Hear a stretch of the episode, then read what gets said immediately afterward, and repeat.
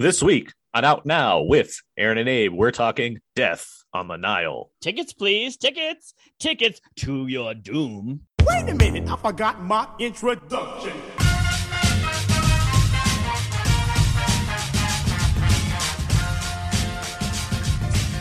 We are now recording, and this is Out Now with Aaron and Abe. I am Aaron, and as always, this is. Abe, hello. How are you? That was exciting. Out Now is a film podcast where Abe and I discuss new movies weekly.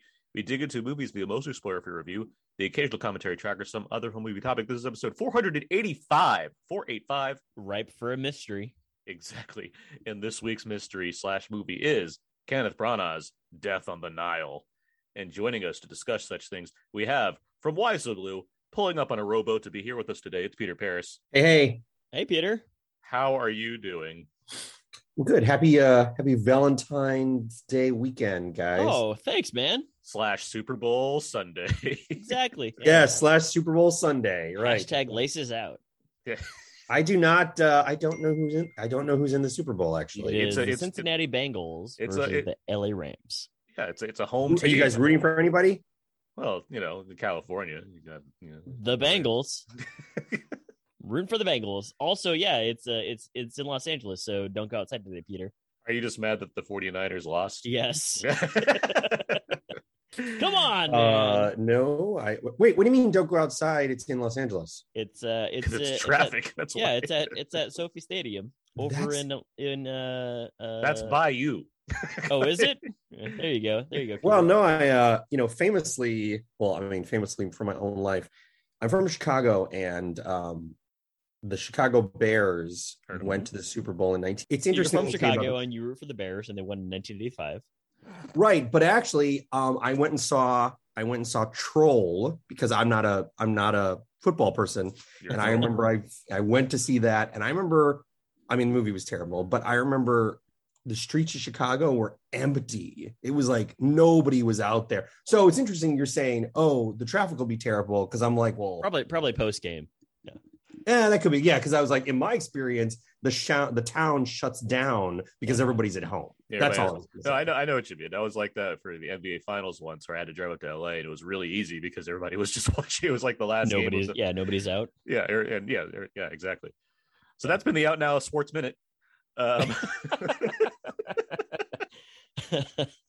Tune in next week, sports fans. we have so much to cover. This was like not even part of it. Let's get to some show notes. Uh, first up, new commentary track. Uh, it is February, which means we have a new commentary track coming for the month. And if you thought that the 2005 box office flop Sahara was going to be our next uh, commentary track, well, you're in luck because that's exactly what we're going to be talking about this week. Uh, we're going to be recording that very soon. It's going to be a lot of fun in honor of, of course, the upcoming adventure film Uncharted. Uh, next week's episode, we will be talking a previous adventure film, and we'll see which one has more success overall at the box office in the months to come. Uh, but yeah, that's coming soon. What else? Um, iTunes user ratings, of course, good to get those. Helps with the show, helps with people find the show. If you want to log on to iTunes, search for Out Now there name. You can do just that thing, and you can find our show and give us a rating and review. yeah, please do so. Um, let's talk a bit about the Oscar nominations, which came out this week. hmm A lot of movies, uh, a lot of movies we like, all got Oscar nominations. Uh, Power of the Dog leading the way with 12 nominations. And then you got like Dune with another 10 nominations. And you got another a couple other films with like seven nominations each. So there's, there's a lot of good stuff going around. But uh, Peter, any any reactions overall to the Oscars? my only i think my only major reaction is that it did not bother me at the time but now it, it it might just be i keep seeing it on my feeds is that you know when oscar nominations happen there there's always the notion of who got snubbed and i'm not a huge that usually doesn't really matter to me but for some reason i've seen so many things about how annoyed people are that uh, denis villeneuve didn't get nominated not um, for best director for dune uh, now I'm kind of annoyed too. I mean, it's not the end of the world, but now I'm like, yeah, it does kind of bug me. Like, all, I mean, even if it's a lot of technical awards, I was like, how did he not get nominated? But I don't know. I mean, you know, whatever. But And uh, it was his passion project. He'd been trying to make that movie since he was 13. Yeah, you know who Oh, else? that's you true. know who else in a passion project? The five people nominated for best director. hey man, I'm not complaining. but I, I, um, I, you Who know, are I- you, Aaron? The HCA police? You're Uh, I you're standing traditionally up for try- everybody. Yeah. Uh, traditionally, I try to. Um, I try to. I, I, I always hope that I have seen every movie that's nominated for Best Picture, and if not, in the next six weeks, I try to uh, watch everything. So I, I, but actually, I've got quite a number of movies. I think there's gonna be two Best Picture noms I haven't seen, but like all, or no, maybe three. But all in all, I've got like maybe like ten movies that I would like to check out uh, before March. Nice. Yeah, So- that's a good. That's a good homework list. Yeah, exactly. So Abe, any thoughts from you on all this? Uh, I think there's been a lot of discussion around um, other podcasts and other Twitter threads around uh, how this is seemingly a pretty like what we thought was going to happen with the Oscars, like with the movies that we thought were going to be uh, awarded or I'm sorry, nominated were were nominated. Um, so nothing really. I, I think like some of the larger things that I would have on my mind are just more of okay, cool. So I guess that being the Ricardos, I might have to go watch that just for the performances. Yeah. Um, they were both nominated, and I was like, I, I, I wasn't expecting that. Um, and then also, uh, um, I have to go and check out uh, a couple of other movies for top ten. Um, I'm sorry for the top for the best picture nominations. But I think the only other thing was just um, that best actress category. I'm that's the only category that I'm like, mm, I don't know. like so. What do you, uh, how do you mean? I don't know in that I, I I don't think it's the strongest category, but I also am like I don't know who's gonna win uh, this this uh this award here. So it'd be interesting come our our selection time in a couple weeks when we do that. I mean, some of the films aside, like it's a strong, it was a strong list of actors going on. Like, I, I mean, Penelope Cruz for one thing, I think is doing some Yeah. like career best work, and people can't shut up about Kristen Stewart all year about Spencer. but uh, I mean, uh, like on an overall sense, I agree with you as far as yeah, there is, if anything, a lack of surprise as far as the films like getting up there. Mhm. Um, you can give or take the best picture as far as we knew there were going to be 10. Um, so like it comes down to, you know, which one's not going to be there. And it seems like Night, Nightmare Alley, Tick Tick Boom being the Ricardos and House of Gucci were all for like the kind of like wild card slot at the end. And Nightmare Alley uh, jumped out on top. So good for them. Good for Uh, them. Yeah. I like the wide variety of best picture. Like, you know, people are complaining about Spider Man. It's like, well, that was never going to happen. But I'm looking at this list and it's like, there's a musical, a blockbuster sci fi movie, a film noir, a Western, an ensemble comedy, a family comedy drama, a foreign film, a sports story, a period drama, a coming of age movie. Like, there's all, it's like everything is different from each other. Like, that's, that should be encouraging to people, let alone most of these are really like crowd pleasing films. So it's like, uh, yeah, there's there's just a lot of good stuff there. Mhm. Um, obviously, I'm happy. I'm thrilled for Summer of Soul getting a nomination. Yeah. I mean, I expected this because it's one of the most acclaimed. The documentary branch is weird. Sometimes things don't get in there. So. But uh, yeah, overall, like I, there's things that you know you'd like to see, but at the same time, it's like, oh, there's a lot of good movies here. I can't really deny that. So it's Mhm. we'll have more to say about this when we get to our predictions concert. But I, I thought it'd just be nice to, you know, since they came out this week, make make some kind of acknowledgement. Yeah. Um. So yeah, stay tuned for our prediction special that we normally do around the Oscar time in March, end of March. Um. All right, let's move on now. Let's get to so let's get to Smack Now Quickies. I was drinking some water. Trademark. you got me. Each of uh, we we we quickies. Trademark. Abe, what have you Yes. been watching recently? Well, I don't know if you guys know this, but there's this movie with Woody Harrelson and Wesley Snipes, uh, and it's Money called Train? No, it's called White Man Can't uh, Jump. uh, wi- wi- Wildcats. they they have been in four movies together. It's it's pretty wild. But uh, I, I rewatched White Man Can't Jump on a whim because it was just on. I was like, you know what? Let me go check out some some of this uh, '90s these '90s movies. Really good movie, like super Have you solid seen it script. before? No, I've seen it before. I, I Okay. seen it before, All right. but I haven't seen it in a while.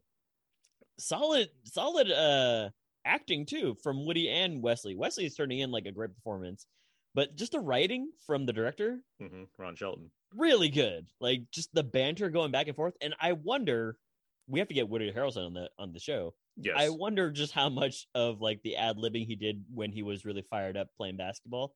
But um, yeah, man, Woody Harrelson uh, can play basketball for sure. But it that's that's one of the things I watched. So that aside, I have also watched these. This is more out now with Aaron and Abe TV. But I was watching Reacher on Amazon yeah.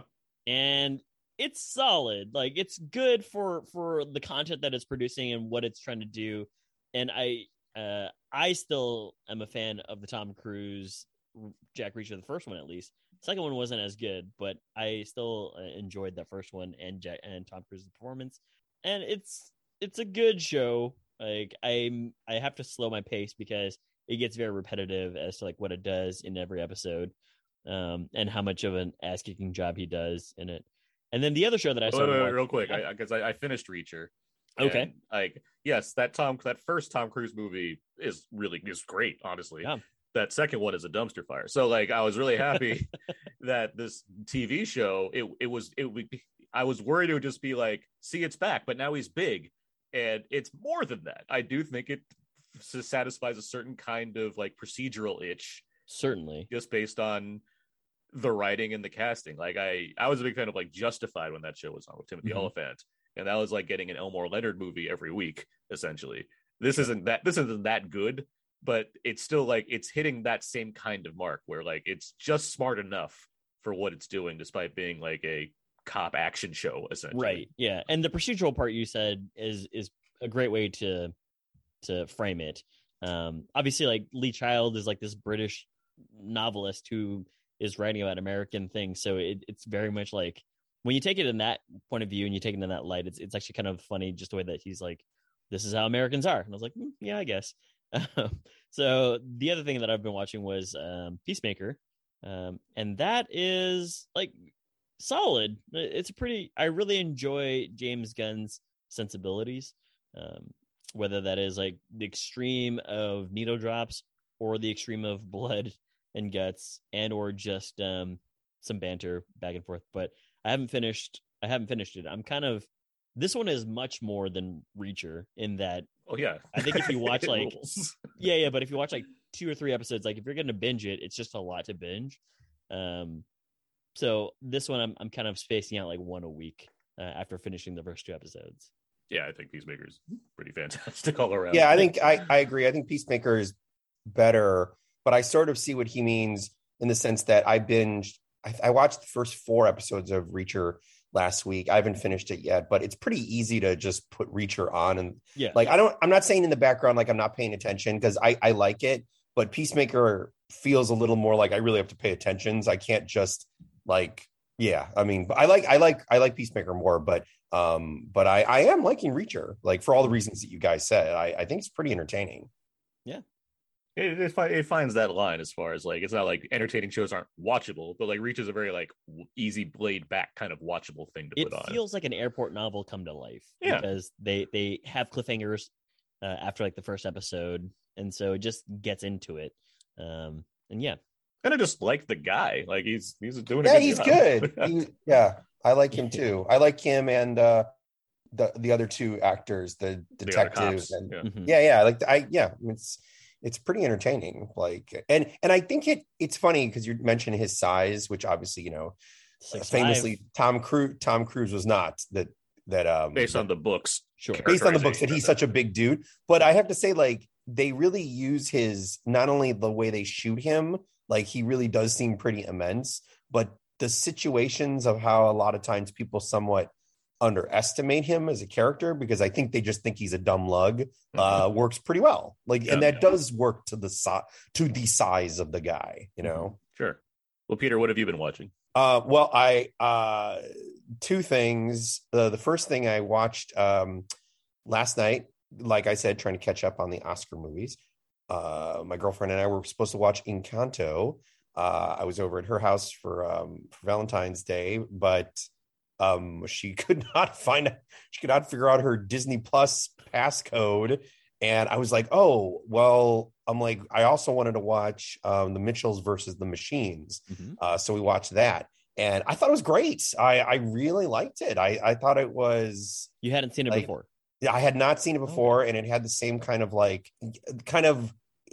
I mean this in a positive way, like seemingly slapdash animated style, where it feels like everything but the kitchen sink, sort of like um, Spider-Man into into the Spider Verse. And so I was like, oh, the Miller is it Miller and Lord? Is that their names?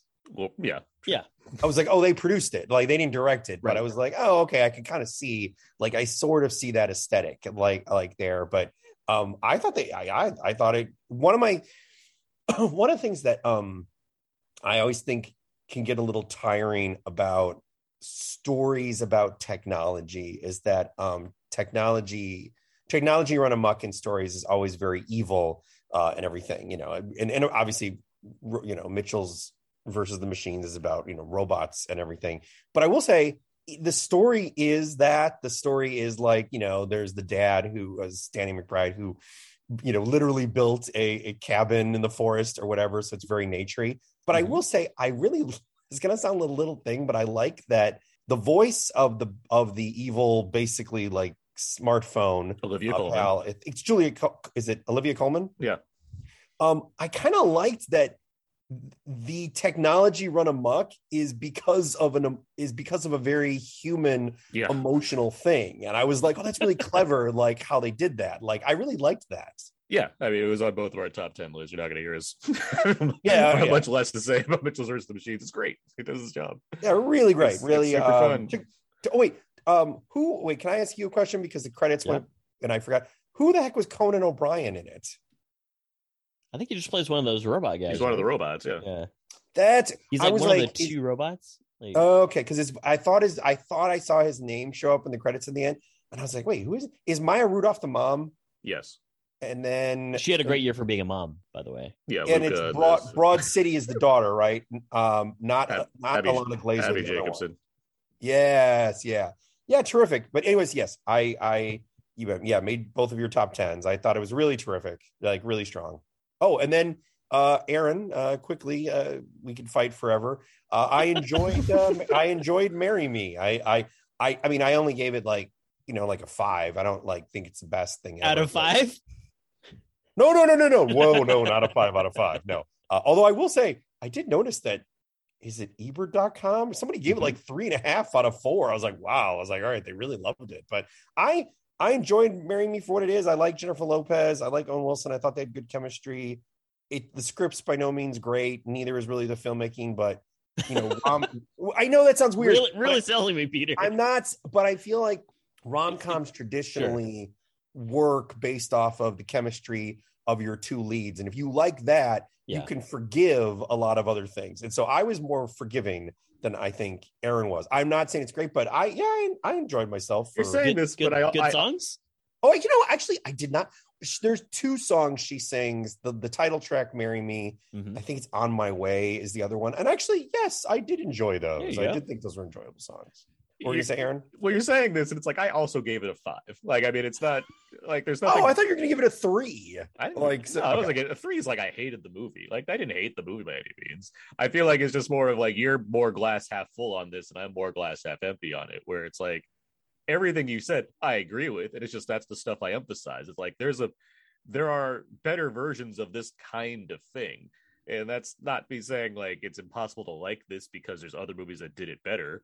But I do think like if we're going on a scale of rom coms, like there are better rom-coms. Like yes the ideally it's that you like be, these people and you like seeing them together and that's supposed to win you over.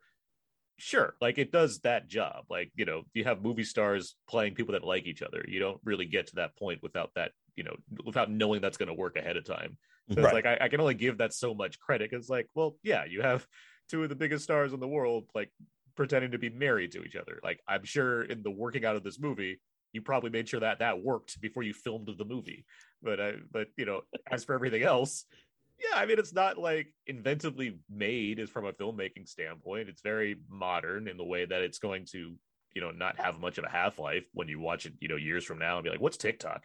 Like it's gonna- and like I, I, think the premise is so like ridiculous, which again, that's not necessarily a, a you know a way to throw you off completely. A lot of rom coms have ridiculous premises. a lot of wrong. Exactly. but yeah. I do think the the opportunity to do something more with that is pretty much thrown by the wayside. Like I think something like My Best Friend's Wedding, that movie holds up because for one thing, it is pretty screwball. Like that could fit in any decade.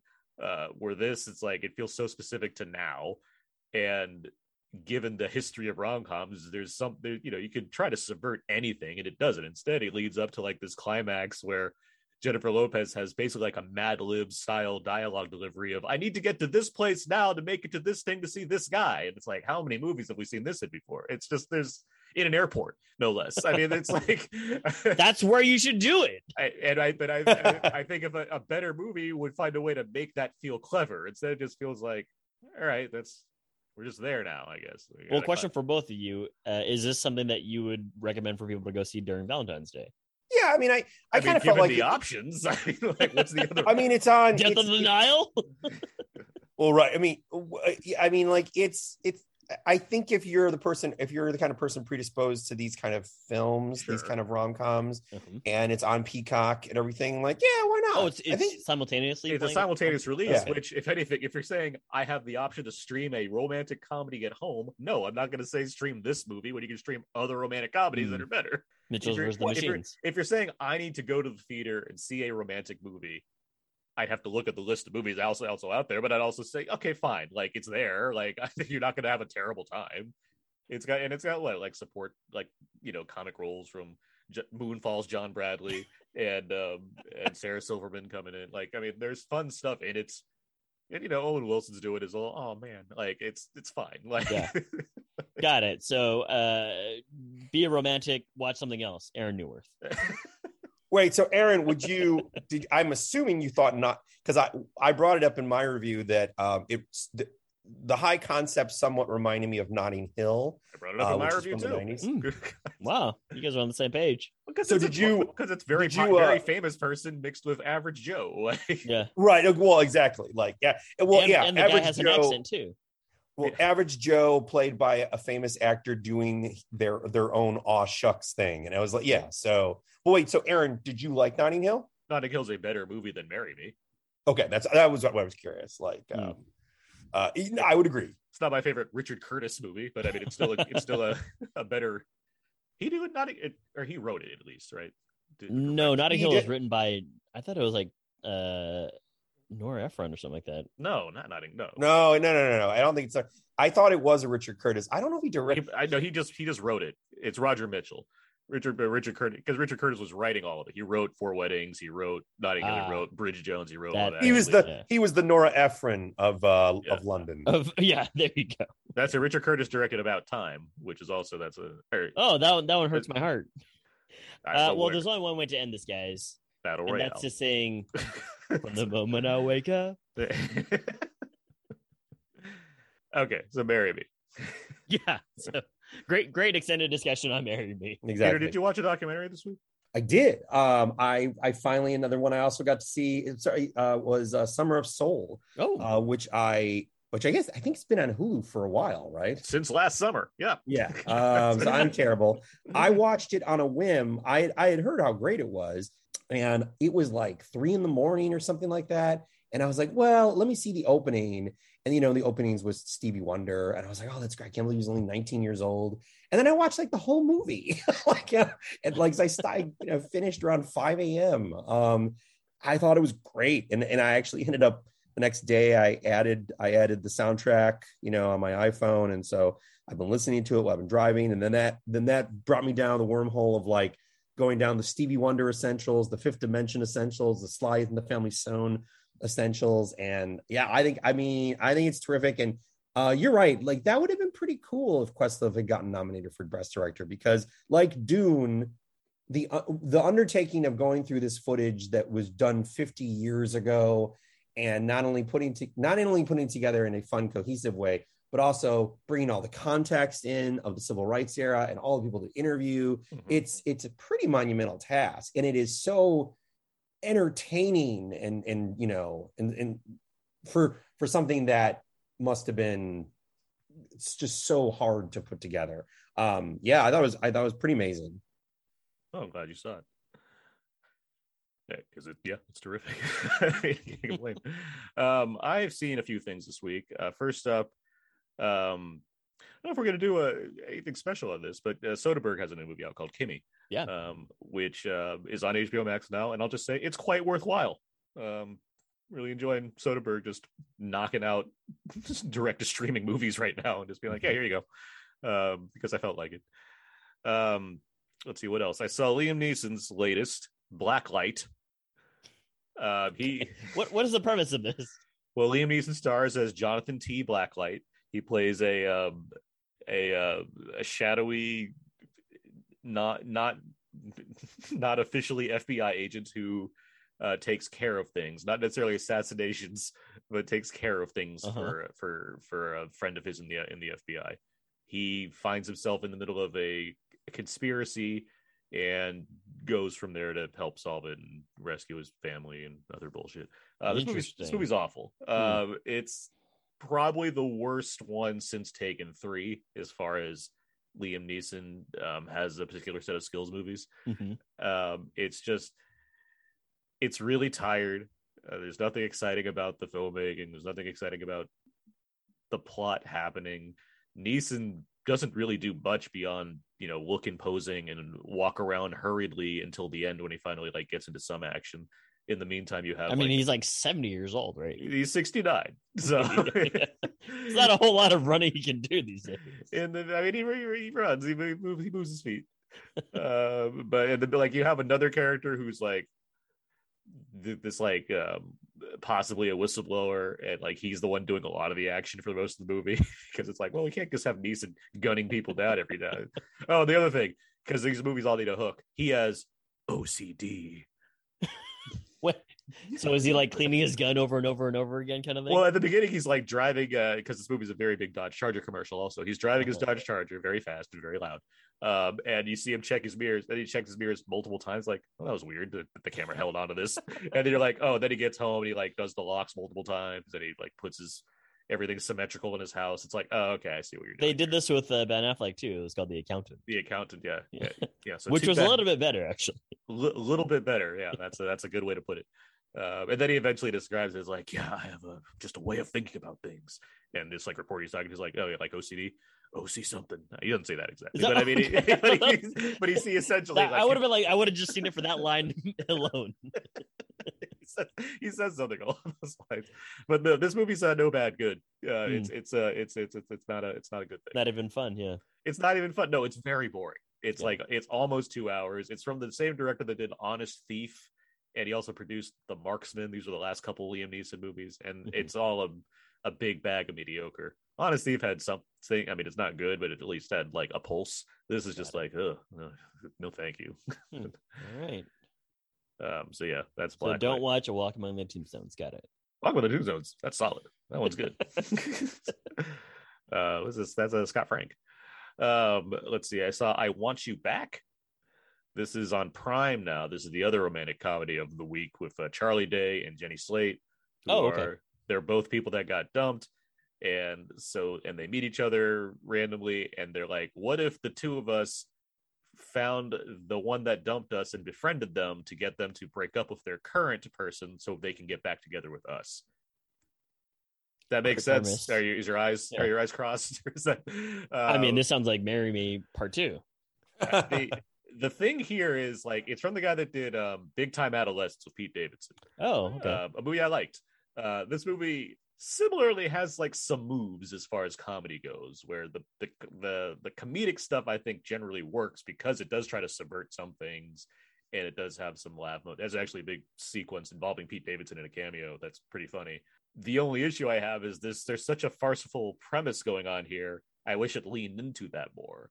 Like you have a scenario where people know each other but don't know that they know the other and that should be used for like a variety of you know comedic set pieces where they're trying to like swap each other out or whatnot and try and you know not reveal that they know the other person while they know that like you know instead they just kind of hold all that back till the climax when everybody meets each other and it's like well you could have got a lot of fun out of like these just misses and stuff like that. I think that would have benefited the film more. That said i mean it's consistently you know amusing it has scott eastwood not being terrible so that's something also Wow. i mean like, so it's I mean, uh, it has I'm that happy going just watch it for that. that, that's a half a star right there Is, So- he? Is it because he's not saying anything? no it's because he's just he and charlie day have good chemistry i guess and So what we're, what you're telling me is Scott Eastwood should have been a comedic actor. he just he's not he doesn't seem as bland in this movie compared to like you know paul walker replacement character in Mhm. f8 so so yeah um yeah there we go that's uh that's enough weeks Trademark. let's uh, let's move on now. Let's get to our trailer talk. And this week we're talking Nope. This is the new horror events film from director writer Jordan Peele. Uh, the trailer just premiered last night. I was very excited about that. Uh, it features Daniel Kaluuya returning with uh, Peele, Keke Palmer, and apparently Steven Yeun um, as a cowboy. Uh, it's very vague as far as what the plot is, but seems to involve some kind of arrival, um, and as well as um, uh, Kaluuya and Palmer as these um, as a, a, a black-owned horse training crew. Um, things take place because of whatever is happening in the skies. Uh, Peter, uh, what are your thoughts on the trailer for Nope? I thought it looked I thought it looked beautifully shot, and I'm very excited to see that this particular cast, especially seeing Steven Yeun. Um, but I have to say, yes, all the stuff in the air, like there's something happening in the sky, gave sort of gave me M Night happening uh, vibe of like you have this talented cast and they're all kind of looking up and there's something abstract going on. And you know this is the first kind of almost like you know teaser type trailer thing. So we're not really getting into the plot. Um so i i, I mean i loved us even more than get out and i love them both. So i'm very excited uh, and i absolutely trust Peele. Um but the trailer yeah i was a little like how many trailers have i seen of like oh there's just something crazy and foreboding coming and that's it. So I was like, okay. So it's weird. I don't know if I love the trailer, but my I have my confidence in the kill, filmmakers and cast that I'm still very interested. Mm-hmm. I'll say I did love this trailer. I've watched it a few times now, and I don't normally watch trailers multiple times these days unless they really get me. But I'll say if you want to talk about Shyamalan, I mean, Signs seems like the very obvious one to pick from as far as the marquee director and Aliens, which is what this essentially seems to be um, you're right about it looking great. You got van Hoytema as cinematographer here, and um, it has IMAX sequences apparently shot too, all shot on mm. film. So I I'm very intrigued as far as the scope of this thing. But if you want to show me like ominous things coming, like I'm into it when you have the movie that looks the way this one does so far, and having Kaluuya back, cool. You know, having a solid cast in general, cool. I'm into that. I, I don't know where this is going. Obviously, no one really does, but I do like the idea that it seems to be incorporating both aliens and this idea of uh, black. Uh, once again, you know, Peele's adding race into the situation as he feels needed, like having the idea of uh, tracing back black roots in Western culture. That's interesting to me, also. So I'm curious how that's going to meld to make whatever this movie's going to be. But hey, how about you? Yeah, I'm pretty much on the same page with both of you guys. When I saw Daniel Kaluuya, I was like, "Oh, cool! He's in here again. This is great."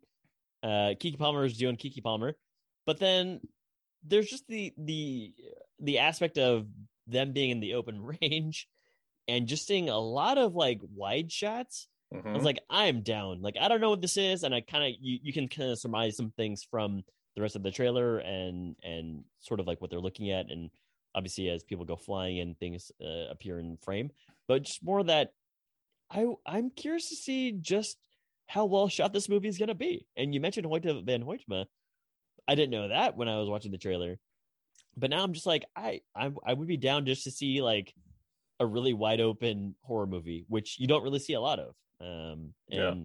that'd be uh, something that, uh, you know, Peele has been known to kind of do like subvert our expectations of what a horror movie could be. So uh, I'd be curious to see what's going to happen. Yeah, there's a shot of Kaluuya on a horseback, like outrunning some kind like of a, giant a shadow, shadow, in the sky. It's like, yes, I need more but, of this. But right beyond now. that, there's like the shot where he's just looking at the town with the lights on. And I was like, uh-huh. this is a really nice shot, like for no real reason other than just being eerie because it's dark, but then also just I have no idea what's happening here, but I'm scared because I can see everything. so. I'll be curious if it like it seems like it's heavily implying, let alone using some imagery that you can see that it's like, yeah, aliens. I'll be curious cool. if it's like if that's not it. There's like something else happening. Yeah, Hands Across America Part Two. That'd be that'd be wild if that's what was going on. Um, but yeah, Nope arrives in theaters July 22nd, 2022. Um, so this summer. Yeah, here it comes. Okay, let's move on now. Let's get to our let's get to it, guys. Let's get to our main review for Death on the Nile. Ladies and gentlemen Please welcome the newlyweds, Mr. and Mrs. Simon Doyle. You must meet Hercule Poirot. My congratulations, madame. Merci. He's only the greatest detective alive. I suspect you invited me for reasons other than the fun. You had something to hide. We have the Karnak all to ourselves, a chef and enough champagne to fill the Nile. Should have hidden it, shouldn't you? When you have money, no one is ever really your friend. It's too late to change events. It's time to face the consequence. Someone is dead. The crime is murder.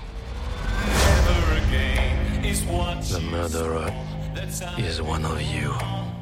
Okay, that should have been some of the trailer for Death on the Nile. 2017 gave us Murder on the Orient Express and an introduction to Kenneth Branagh's take on Hercule Poirot, the famed private detective created by Agatha Christie.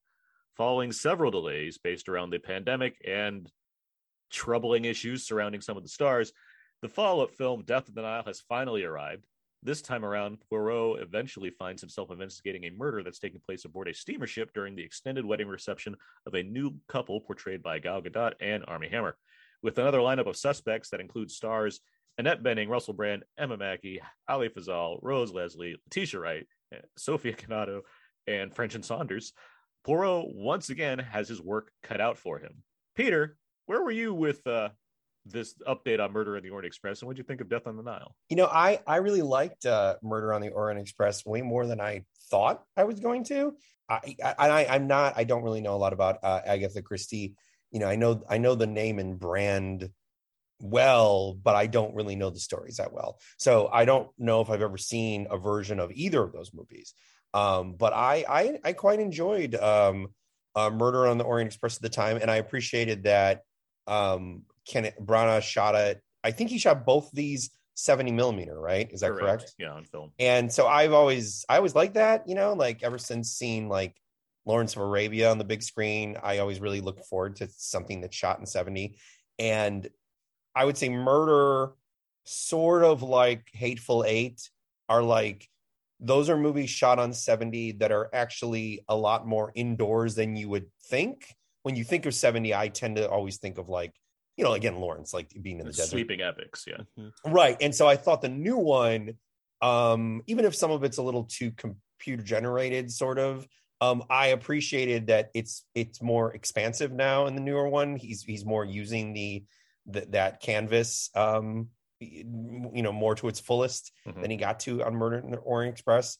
Um, but I really I liked uh, Murder in the Orient Express, so I was really looking forward to the new one. So, what do you think of this movie? I liked it. I I I really like the cast. Yes, I know there's some background stuff about at least three of the cast members, but I thought they were all, as far as their performances, I thought everyone was was uh, was quite strong. Um, I think if I was going to nitpick, I would say there is a quick little opening that shows us uh, Poirot's uh, World War One. Apparently, he was a soldier in World War One, and it's in black and white, a la Belfast, and eh, it's okay. And it it sort of leads to the rest of the movie is sort of trying to give a little more like I guess a little more depth to him as a character. So he's not just a mustachioed um super sleuth.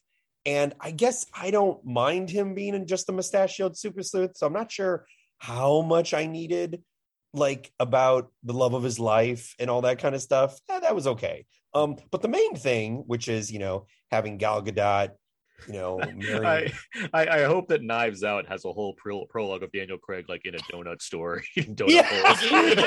Hole within a hole. Yeah. yeah, you're right because that is the that is to me the superior um, version of this. Even though I do I do like this. Um, I'll let you guys. Uh, you know, we can dive in. I'll let you guys get your impressions in there uh, too. But no, no, no. Overall, I was I liked it, and I was actually quite impressed with. Um, I think her name is is it Emma Mackey? She's from Sex Education. She was really terrific. There's some moments here where she's doing a lot of nonverbal stuff where characters are talking to her and she's just bubbling with emotion. And I thought she did a really good job. I mean, I think everyone's good, but she was the one that I was like, oh man, I was like, I really, I was like, she's I was like, yeah, really somebody to watch for, even though I I had already liked her uh, in Sex Education. Um, but yeah, yeah, I enjoyed it. Hey, how about you? Where are you at with all this? Well, with uh, Murder on the Orient Express, I think that it was a movie that we talked about. We, I don't know, maybe I had some higher hopes for it, but I thought that it was cinematically like beautifully shot, um, and I thought that the the poor Poirot Poirot jokes, uh, Dickens, were, exactly. Those those were delightful, and kind of just seeing Kenneth like uh, chewing the scenery as as uh, Inspector uh, Poirot was fantastic, and then you know the story is the story but uh, again, beautifully shot with a with a a blue hue um, because um, it's much cooler in the in the wintertime. Um, and with Death on the Nile, it's sort of similar. Like it is beautifully shot. You can definitely see like where the money is going with the sets, the costumes, um, like the uh, what we call locations. And the weirdest thing was just I think like some CG that I was very it wasn't that it was like super apparent, but I was like, wow, you guys made everything look great except for like these uh-huh. three scenes where you could definitely just see like you're standing on a boat, but that's definitely not the banks of a river behind you. Um, and I don't know why like everything else looks great except for like these three things. So it's a weird thing. Um, like as far as like the the story goes, um, or as far as like the movie goes, to be honest, I was kind of bored by this movie. Like I was kind of just not really digging it as much as I dug Murder on the Orient Express, and that's not to say that I really dug more Murder on the Orient Express either. I think there's just a little bit more of a seriousness to Poirot in this one that I did not. Not that I I didn't like it. I think it's just more that I was kind of expecting a little bit more of a whimsical character, like we just mentioned. Um, but this one is pretty self serious. He's kind of going through a lot of things uh, with this one. Obviously, Peter mentioned the prologue, and that is the theme of the entire movie of just love and how it can make you do things. Um, but I thought that there was just a, a weird, like, superficial superficiality to it. Not to say that the characters are superficial, just more that you're not really given a whole lot to sort of inspect or detect or go through. And so it's kind of a bummer. It's very fascinating that you brought up Knives Out, Knives, Knives Out, uh, one and two, um, in just that I thought about that movie as I was watching this too, and I and I basically thought it, that one was more of a romp to go through because I was actually trying to.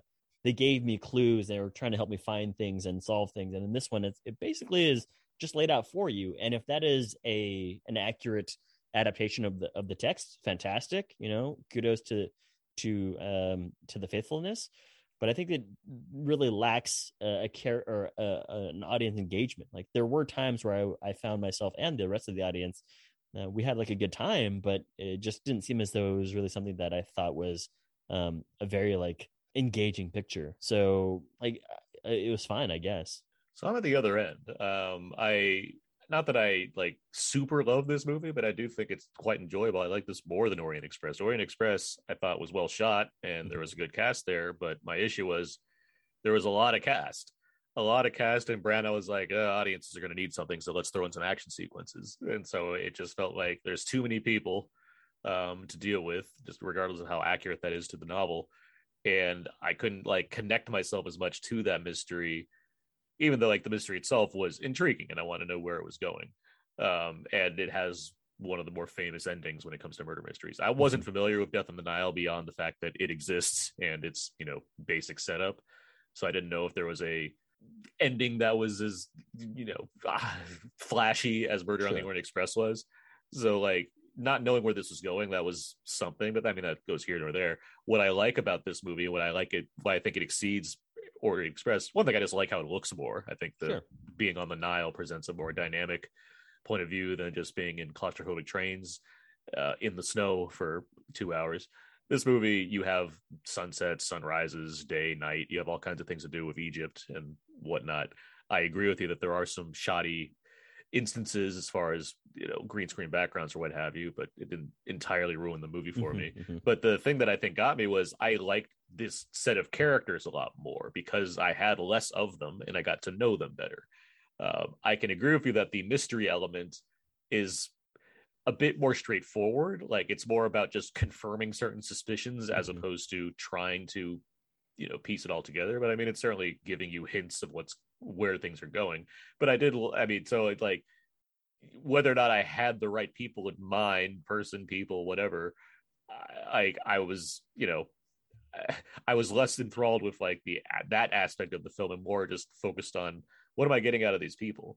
And what I enjoyed about that, or you know, by comparison to Murder on the Orient Express, that's a movie about revenge. This movie is about love. It is, and mm-hmm. as you pointed out, and both with Branagh's character and with the you know pretty much everybody involved on this boat there's some thing going on involving the you know the nature of love and what that's doing to people and i i don't know that's just that was i was able to appreciate that more i feel like than i was in orient express mm-hmm. and as far as Branagh, like i his character in a whole is this kind of it's a big character but at the same time he takes himself seriously but it's also pretty farcical as far as the nature of him we can talk about this black and white prologue that's you know serious or what have you, but it also ends on a giant punchline about his mustache, which gets its own arc for the movie.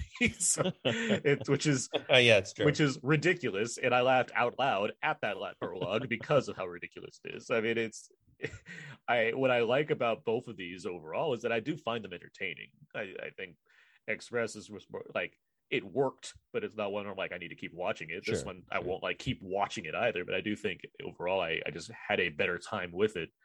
Um, and we can talk more about the actors and mm-hmm. what have you. But no, I, I, I had a good time with this movie. I think it is because I was just able to latch onto the character aspect more this sure. time around. I, I think just a one of the characters that I really liked is Book, uh, and Poirot's relationship. Right, yeah, he returns. But I see what you're saying with like you can cling on to or there's more to latch on to. For yeah, there's no Klingons in this movie. Yeah, exactly. No, I mean only Romulans. so uh, put your faces on kill. Um, so yes, I, I would agree with you that because there is like at least like six fewer characters. Yeah, that's accurate. Yeah. then you're able to just kind of you know run through, and it actually it gets very narrow because they they all go away on like a private boat on a private yacht, right? So you know it's not as though it's like oh watch out for like that side guy in the background kind of thing uh, yeah i liked like having tom bateman's book back because for one thing mm-hmm. he's just an enjoyable presence but also like it gives it gives a bit more weight to things because it's not that i need like universe connections or whatnot on the level of these other franchises but it like just having the kind of shared history it's like oh that's fun that's fun That this mm-hmm. character returned among others. And they give him new dimensions based because like Annette Bening plays his mother and Letitia Wright and him are lovers and whatnot. Like there's just stuff there that I just I enjoyed. Mm-hmm. Um let's talk about this cast more. I mean, we talked about Kenneth Branagh a bit already, but I do think he I do think he's very good in these. Like I do think he's putting in the work to make a character that feels well rounded as far as like he's quirky and he has this lost sure. love thing they want to go for and he's they're better characters and he does a better job than like a russian mobster like in Tenet or in uh Jack Ryan Shadow Recruit. I mean, Jack Ryan is awful. That Tenet character. he's, a, he's, a, like he's, he's, a, he's, a real, he's, he's, a real bastard. He's a hoot, and I, and I like it a lot. yeah, he's a hoot in Tenet. But I'm saying, like, you know, it, it gives you more range as Poirot uh, sure. because he's able to do high lows, and then the other one's just like low voice uh, Branagh. What were you saying, Peter? No, I mean he's right. Uh, that's true. I you know I think of Branagh as an actor and as a filmmaker, as a person who who sometimes his it feels like his his stage kind of leanings um are hard to hard to ignore and mm-hmm. um which which I think can be fine um especially for movies like this because um, you know, there's a lot of it's not just him, but it almost feels like he's directing his actors to enjoy um chewing the scenery oh yeah. you know, but very, in a good way very you know like movie. Yeah. yeah i mean someone like gal gadot who i've enjoyed like as as diana and in her fast movies and stuff she she gets to be a little more um not eccentric but i guess maybe just like um, a little more unhinged, just a tad, uh, which is kind of fun for her. It's like, oh, I don't really get to see her make that those kind of choices usually uh, in a big big Gal Gadot, you know, Wonder Woman movie. Mm-hmm. Um, and and I think the rest of the cast, yes, they they get to just be the only one I would say doesn't really is Annette Bening. Um, she's she's still doing really good work here, but I would say hers her character seems deliberately like supposed to be more the pragmatist and stuff. So she doesn't quite get to do what like there's a scene with Armie Hammer, and I almost sort of laughed. I mean, and I'm not making fun of him, but there is a scene where something happens and Armie Hammer's character is very upset. And we got a tight shot of him crying. And it is, it is so, it's so big that it is Yeah. sort of almost comical. You're like, oh, that's, it's pretty silly, you know, like, uh, but, but I, but I, I like that in this kind of venture. I like these kind of like pretty, pretty big performances. Right. you know? I think it, it's entirely fitting for the kind of movie this is. But even then, I think there are there are people that I do think shine while you know it, as far as how much layering they're trying to do, even in like this bigness. Like you mentioned, like Emma Mackey's character, who yeah, like is probably on the like on the highlighted side because for one thing, there's just more to that character, but also it Mhm. It's it's played in a certain way that I think like works well. I think the same goes for like uh, Sophie Okonedo, who uh, like she and Poirot have a certain kind of chemistry, Right. and then there's all there's just like the way having her and like Letitia Wright around. There's uh, there's something that's informing that as far as the time and place that these people are in, and the fact that they're very smart people. Uh, regardless of like what's going on around them, like there's just stuff there. Mhm. You know, what else is pretty good. Russell Brand is pretty good. Yeah. like, very It- subdued. it's exactly. He's, yeah, the- but like he's kind of was getting at. restrained. Yeah. actually. yeah, yeah. subdued yeah and I, I think that it, it's very again like what you guys are saying all these characters the actors are are playing a uh, a portrayal that is befitting of the movie but also of the character that they're playing so you know uh russell brand kind of just being like a weird professor doctor guy slash like duke or whatever it's like yeah i mean i'm glad that he's not like he didn't have any like weird cheesy lines because Reno was like you know he's a funny guy let me give him like a few lines that are that are funny. It's like, no, he's pretty he's playing it pretty straight. They make him a dour doctor with a big gray beard. and a sports coat. Um I- but I- question yeah, go I, ahead. I, I, I also like that Kenneth Branagh is like, I'm gonna have Dawn French and Jennifer Saunders, these this com- this famous comedic duo, just gotta be in this movie. like, I'm just having fun. like, just having Right. casted this thing. Well, and also I will say that like um one of- I've I've heard some of the a few critic one criticism that has come up about this movie that um I understand, but I actually think of it as a feature, not a bug.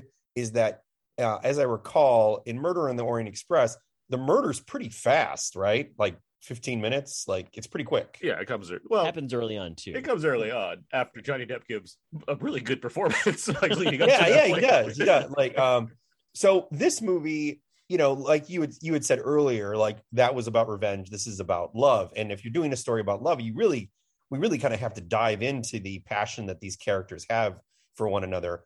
I really didn't mind it. It feels like half the movie Yeah, is. I don't know if if literally I'm right, but it feels like we spend half the movie just getting to know these characters, it's a and I really time. enjoyed Yeah. all that. I I agree with you. I I was enjoying the movie quite a bit before it got to the actual death on the Nile, and to the point where because I didn't know the story, I didn't actually know who was going to die. I should have pieced this together and be like, oh man, that makes sense. Like, why wouldn't it be this person?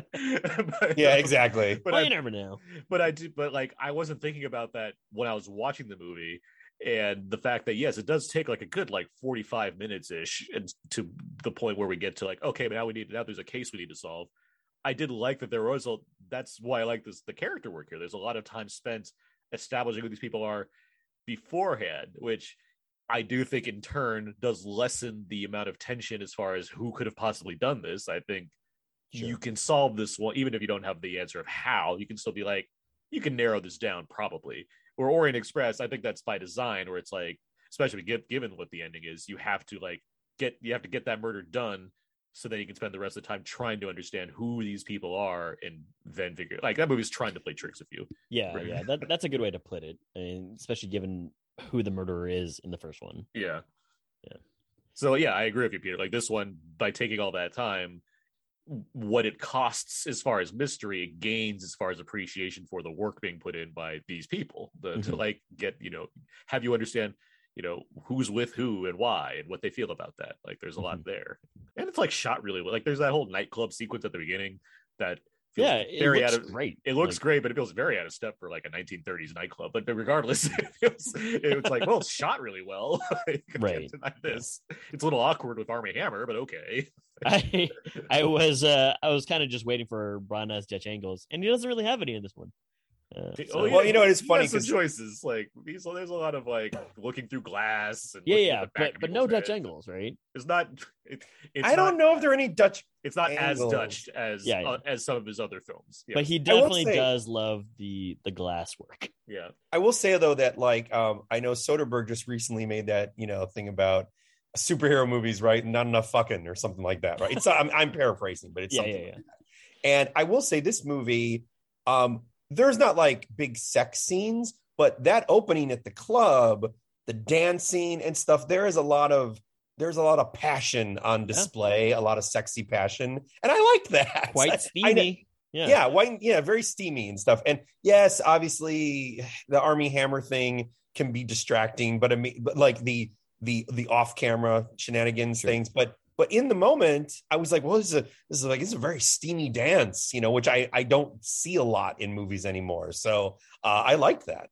I mean, it really just adds to again, like the theme of the movie, but also just how things are going to play out too. So, I was I was down with the way that they shot that because yeah, it was very sultry, steamy, you know. So great. What do you guys think of the? I mean, we talked a little bit about the um effects work. What do you guys think of like the setting of this with the boat and using Egypt and what have you, or sound stages that poses Egypt? I liked I liked the, the the little jaunt they do where the the the, the boat stops and they basically go into um wait, are they going in a pyramid or is it more just a tomb? Uh, there's like a tomb thing going on. Mhm, mhm. and and then there's even like you know there's even a moment of two characters where you know uh, something it may or may not be an accident of a, of a huge stone almost Sure. falls which is very kind of like classic older movie type of thing Very much but so, it works yeah. pretty well Mhm. like even though it's a little it's a little cg and stuff It's, it's like watching the Purple Rose of Cairo. Like, but I, I, yeah, I, I really like the setting, and um, and I think that you know, especially for a mystery, I think that the the main crew, the the boat, the cruise cruise ship, I don't know what we call it's, a, it, it's a steamer. It's a steamer. steamer, yeah. Um, we get to know the geography pretty well. You know, there's this once this once the The Karnak is the name. Of yes, the boat. Karnak. Yeah. Once the murder happens, there's a a there's a horizontalness like to it to going back and forth on the steamer that we sort of quickly understand the geography really well. We're like, oh, okay, their cabins are here. This is at the front. This is at the front, or whatever. You know, like that worked all. Yeah, I thought I was. I wasn't confused or anything, and and I, you know, I I I also like there's some scenes where they sort of trap certain characters you know a little more claustrophobically they kind of put them in in a certain room together and then you want to see like how's this going to play out because they can't really leave Mhm. and that worked really well um yeah i liked all that kind of stuff Yeah, Peter, you mentioned that um, you know the the spatial geography of it all, and Aaron, I guess to answer your question, just thinking about it now, yeah, it, it's a well thought out uh, location for a murder mystery. Because I guess that if you were to do it in present day, like one of these cruise ships is mm, like monstrous, giant, gigantic, but this one is very contained in that yeah, you kind of know where all the, the sleeping quarters are, and there's only so many places you could go. So um, I think that really helps out in just what you're trying to achieve with the movie. Yeah, I mean it's, I it, it's a shame. Like this movie has like almost double the budget as Orient Express, which kind of shocked me given What, what's the number? it's 90 million. The first was like 40 ish. Yeah. Uh, and it's like this movie costs more. Like I guess just because of it's because they like it's not like they went to. I mean they went to Morocco, but like I don't know. They had to get those. Uh, they had to get those uh, establishing shots of alligators eating, uh, you know, seagulls. I guess a train is more contained, so you can just film one thing and whatever. Regardless, like it because it does look good. It's just like ah, I, I it's annoying that there's like bad green screen stuff going on. Yeah, and uh, like what you said earlier, that doesn't take me out of the movie, but it really is noticeable. You're like, wow, you know, that's for for everything that I've been seeing. Like Peter, you mentioned how you were introduced to Poirot and this black and white like wonder of 1917, fantastic, and then all of a sudden you get to like uh the club scene and it looks great too, and then there's like just a scene as they're like boarding the boat, and you're just like. Why does this look so off? But it's you know, it's just weird because it's like it's 2022. Kenneth Branagh has made like over 10 movies. Like he knows how to do this stuff. Like Sure. I, I like if we could, uh, you know, get a get a damn matte painting or use do whatever the That's actually a Mandalorian great point. Yeah, yeah. do what yeah. the Mandalorian's doing and film in the volume or something. Like I, I don't know like why why it should be this like obvious to Or me. they should have gone out to the LA River. that yeah the yeah the famous Yeah, LA River Exactly, famous, right? Yeah. Why would they call it river? There's no water there. where this where the the water floods of gold and chocolate occasion. That's not chocolate. Um, any any other thoughts on, on Death on the Nile? Like I I emphasize that I like this more than Murder on the Orient Express. You you guys think are seemingly prefer Murder Orient Express. Is there any? I, I don't know if I prefer necessarily, but I think that there's just uh, I think I I enjoy Pu- Poirot in uh, Murder um, versus uh, Nile. That's fair. There was one Dickens reference in this movie, so I Was there? There Okay. was because he puts yeah he, he slams a book on a table at one point. He slams a Dickens book on a table. I was like, oh good, there's a Dickens. Okay, yeah, but, But yeah, not verbally though. Yeah, he's not outwardly saying like, "Oh, Dickens, I can't believe that you went to Lagos and I went to Egypt." I don't know. Like, right I, I will also say that there's a lot of saturation in this uh, picture um, so it is again it's very befitting of of um, the palette of what he's going for so you know reds mean- are redder blues are bluer I mean, my main thing is like I enjoyed them both. I, I think I maybe preferred murder, um, but who knows? Like I, I I enjoyed them both. And the bigger thing is that I guess I would ask you guys is I think there are 33 uh Poirot uh book novels, Yeah. and then he has also in a bunch of short stories. So there is plenty of material. Yeah. you want to keep this going. yeah Uh, would you guys want to see a third? I, I would I'd be fine with a third just to see like hey yeah round it out with a with a trilogy. And then you know maybe you can go to whatever you might need to go to. But also PBS has a great you know Poirot uh, uh, library as well. But yeah I'd be fine if he made a third one. I I like him doing this well enough as far as Mhm. like I don't need to like revisit these over and over, but I you know if if the opportunity arises where he can bring back this character and get like another ensemble cast, like cool, like I'm down with. That. I like seeing this kind of thing, these adult thrillers with you know big stars playing in some kind of mystery that I don't Mhm. necessarily know already. Like that's that's fun to me. So I know that's you know a possibility. And there's also like there's other Agatha Christie characters that can occupy the same universe. So you know you can get the whole get the whole uh that's a great point about the the universe though get the Christieverse. Yeah, yeah, I would. Christieverse. I would I would go further and I would say that I feel like we might just be I mean we'll have to see obviously but I wouldn't be I wouldn't mind if if we're really just ramping up here that it's not just 3 I I almost feel like if these movies do relatively well they don't have to do like super super well because of their budgets but if they do relatively well I almost think that Branagh might have found his like Mission Impossible here where if you think about Mission Impossible's first 3 movies um, they're of somewhat varying quality. I think Cruise is always very good, but it's really when you get to the back end, you know, you get to like Ghost Protocol, Mhm. Rogue Nation, and Fallout, and those be- those are just bangers. You know, like those are terrific. And I guess to me, I almost feel like I would not even mind if the third movie is good in this same way, and then maybe he and his creative team just think of a way to like bring these stories to to you know bring it to the next level, which is what I think you know uh, uh Cruise and um oh shoot, who's the Incredibles Corey? director? Oh, Brad Bird. uh Brad Bird yeah Brad Bird and then McQuarrie brought. So actually, I would I would not mind if this is the long haul. If we're like Branagh's career is basically gonna he's gonna spend twenty years like making these kind of movies. I I would be on board, assuming assuming they get an even better and stuff. sure sure You know, Th- that's so- actually very interesting because that that kind of leads into what Aaron was mentioning about like an adult themed murder mystery type movie. That'd be great. I'd, I'd be down for that because you know how many uh, action movies slash like uh, Marvel Cinematic Universe movies can we watch? It'd be guy. It'd be it's nice to kind of get a break from those and watch something else. Uh, so again, if he makes a third one and it expands, I'd be curious to see what it looks like because they're all well crafted. Uh, it's kind of just more a matter of like taste, I guess, when you get to like the individual books or the individual stories that he's trying to tell. I do think the opportunity to bring other directors in would be interesting. Like Mhm. if you can keep, you know, Branagh's Poirot and like just have other filmmakers put their own mark on these kinds of things. Yeah, McG. Yeah, you can get yeah, get McG. Yeah. Get get grab McG and um Paul Paul W S Anderson. Paul W. Anderson, uh, Shawn Levy, um, you know, all the greats, uh, DJ Caruso. Um, It's really knocking home Peter Segal from Tommy Boy, um, Dennis Dugan for all the Adam Sandler movies. Just you know, get all the professionals. Yeah, exactly. Yeah. Um, so any, any other thoughts? I'm trying to like as my rack my brain for like mediocre I know. directors. yeah, you're, just, you're just like looking for all these like very average directors. There's a lot of them. Uh, well, it sounds like we all at least enjoyed Death on the Nile, or at least enjoy this the opportunity to have this Poirot character back in another murder mystery, and we'd want to see more of it. Um, it's currently playing in theaters and in IMAX, and enough theaters to fill the Nile.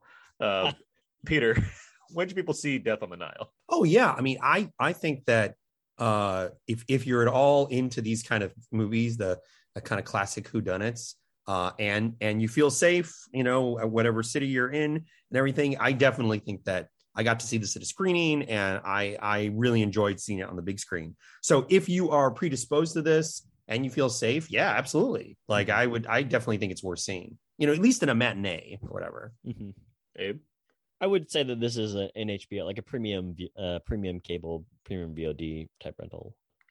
I'm not too far off though. I'd still say dollar theater just because I do think the 70 millimeter kind of scope that he goes for is put to good use here. Mhm. And I, and I like the movie. Like I do think it's just solid murder mystery fun.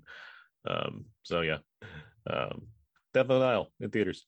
Nice. All right. Well, we've done that. Let's uh let's move on now. Abe, what um Are you getting the xylophone ready? what time is it here? Time for a couple of games. The movies. Little known fact: that's actually the tune that plays when Poirot gets an inspirational thought. That's exactly what happens. Yeah. That was, of course, the improv theme for games. Abe, what do you got for us this week? I've got a game for you guys this week. It's called Line. This is where I'm going to read you guys lines from a movie in the most mundane, un like unenthusiastic line reading ever. Oh, so just your general version of acting. Yeah, exactly. uh, and if you guys know the movie, please buzz in with your name and tell me the name of the movie. A theme may emerge. Okay. Here we go. Wait a minute. Wait a minute. You mean to tell me that in a fit of jealousy, you wrote your wife a love letter? Aaron, Aaron, who framed Roger Rabbit? that is correct. Wow, good job, sir. Wow, yeah, I did. I did not even know what that was. The Wow. clues are going to get obviously more. Um, That was the easy one. no, yeah, that was the easy one. Yeah, the easiest would have been yes, a tune. We were investigating a robbery at the First National Bank of Toontown. okay. Who framed Roger Rabbit is correct. Next one here. No more of these informal chats. If you have a disciplinary issue with me, write me up or suspend me. I'll see you at the parent conference. Yeah, I don't know. No, wow. I don't know Oh, what this is. um, Aaron might be getting Aaron. onto a theme. Aaron Aaron. Brick. That is correct. wow. Correct. Yeah, there's a, a couple more, but you got it right. uh, the next one here. I I love the ones from Brit because I had to choose ones where basically it told you that they were in a school. The next one would is the the clue is there was going to be a vice principal and the spill in the streets uh, of the address and the biggest dope poured in the in the burg. And then the last clue was uh Oh, so there's multiples. Like if I didn't there, get yes, yeah, yeah. if I didn't get this, like, you you'd have a backup clue to help us. oh, there's I would keep reading it. There's Okay. three of them, and they progressively get easier in terms of got uh, it. the- Okay, so I'm just doing great, is what you're telling You've me. been yeah, you've been doing fantastic. You've been gunning for it. Uh, the next one here, and again, Aaron might be catching on to the theme. Uh, I know it. That prick Exley shot the wrong guys. Whoever killed my partner is still out there. I, if I could work a case as like a real detective, I could prove it. But I'm not smart enough. I'm just a guy they bring in to scare the other guy shitless. Man, I don't, I'm getting shut out Uh, here. I don't I- know these at all. I know what this is. I'm trying to fill out. Come Not- on, you're playing I- a name. Uh-huh. I'm not smart. Aaron, Aaron. LA Confidential. That's that Russell Crowe. correct. the easiest line reading would have been Rollo Tomasi. that what I like, what I, last lo- one. I mean, what I love because that movie is one of my favorites, and it's so. But like, what I like is how introspective Russell Crowe is in that moment, where he's like, I, I, I'm on the verge of something, but like, I phys- I know that myself is is just not a smart person compared to you, Guy Pearce. So like, I need, I need something to get me here. college boy. um, but good job. Yeah, you're you're killing this game. Uh, the next one here. Remember when you were six? You and your brother snuck into an empty building through a basement window. You were going to play doctor. He showed you his but when it was your turn, you chickened out and ran. You remember that? Actually, this one I know, Peter. but I well, I didn't say Peter because it's not quite clicking. But I know I, I I'm Yeah. saying I know that line. I'm like, yeah, I know that Yeah, line. I know the line. Um, wow, what is it? I'm gonna keep going if you guys. No, no, no, don't no, no, no, guess. no, no, no, no, no, no, go because I'm gonna figure this out. This is Oh, gonna be don't good. go. Don't go. Okay, I'm holding. Oh, Can you read it again? Remember when you were six? You and your brother snuck into Aaron. empty- Aaron. Blade Runner Blade Runner is. Oh man, yeah. because they're inserted memories. That's what. Yes, that's, what- yeah. that's what he's. That's Yes. where he's just like, hey, by the way, by the way, that's not your memory. That was something that that they programmed. Yeah. Well, actually, I don't think I would have gotten it. I think I was far off from Blade Runner. Were Runner. you thinking of Uh, something that was close? Maybe. No, you know, you know, I know what it is. It just sounds really familiar because you've seen it a bunch. Yeah, and it's just like so much some- sounded familiar. There, yeah. Yeah. It's that Wow. feeling, and just narrow it down. Maybe we're in the Matrix right now, guys. It Um, was was the next quote. Hey, it's me, Rick Deckard, the Blade Runner. no, the next quote. the the last quote would have been Gaff, you had me there and let her live. Uh four years, you figured he was wrong. Tyrell had told me Rachel was oh, then yeah, obviously. Where it was like really just giving you guys the answer. Uh the next one here. Uh you're no messiah. You're a movie of the week. You're a fucking t-shirt at best. Peter. Peter.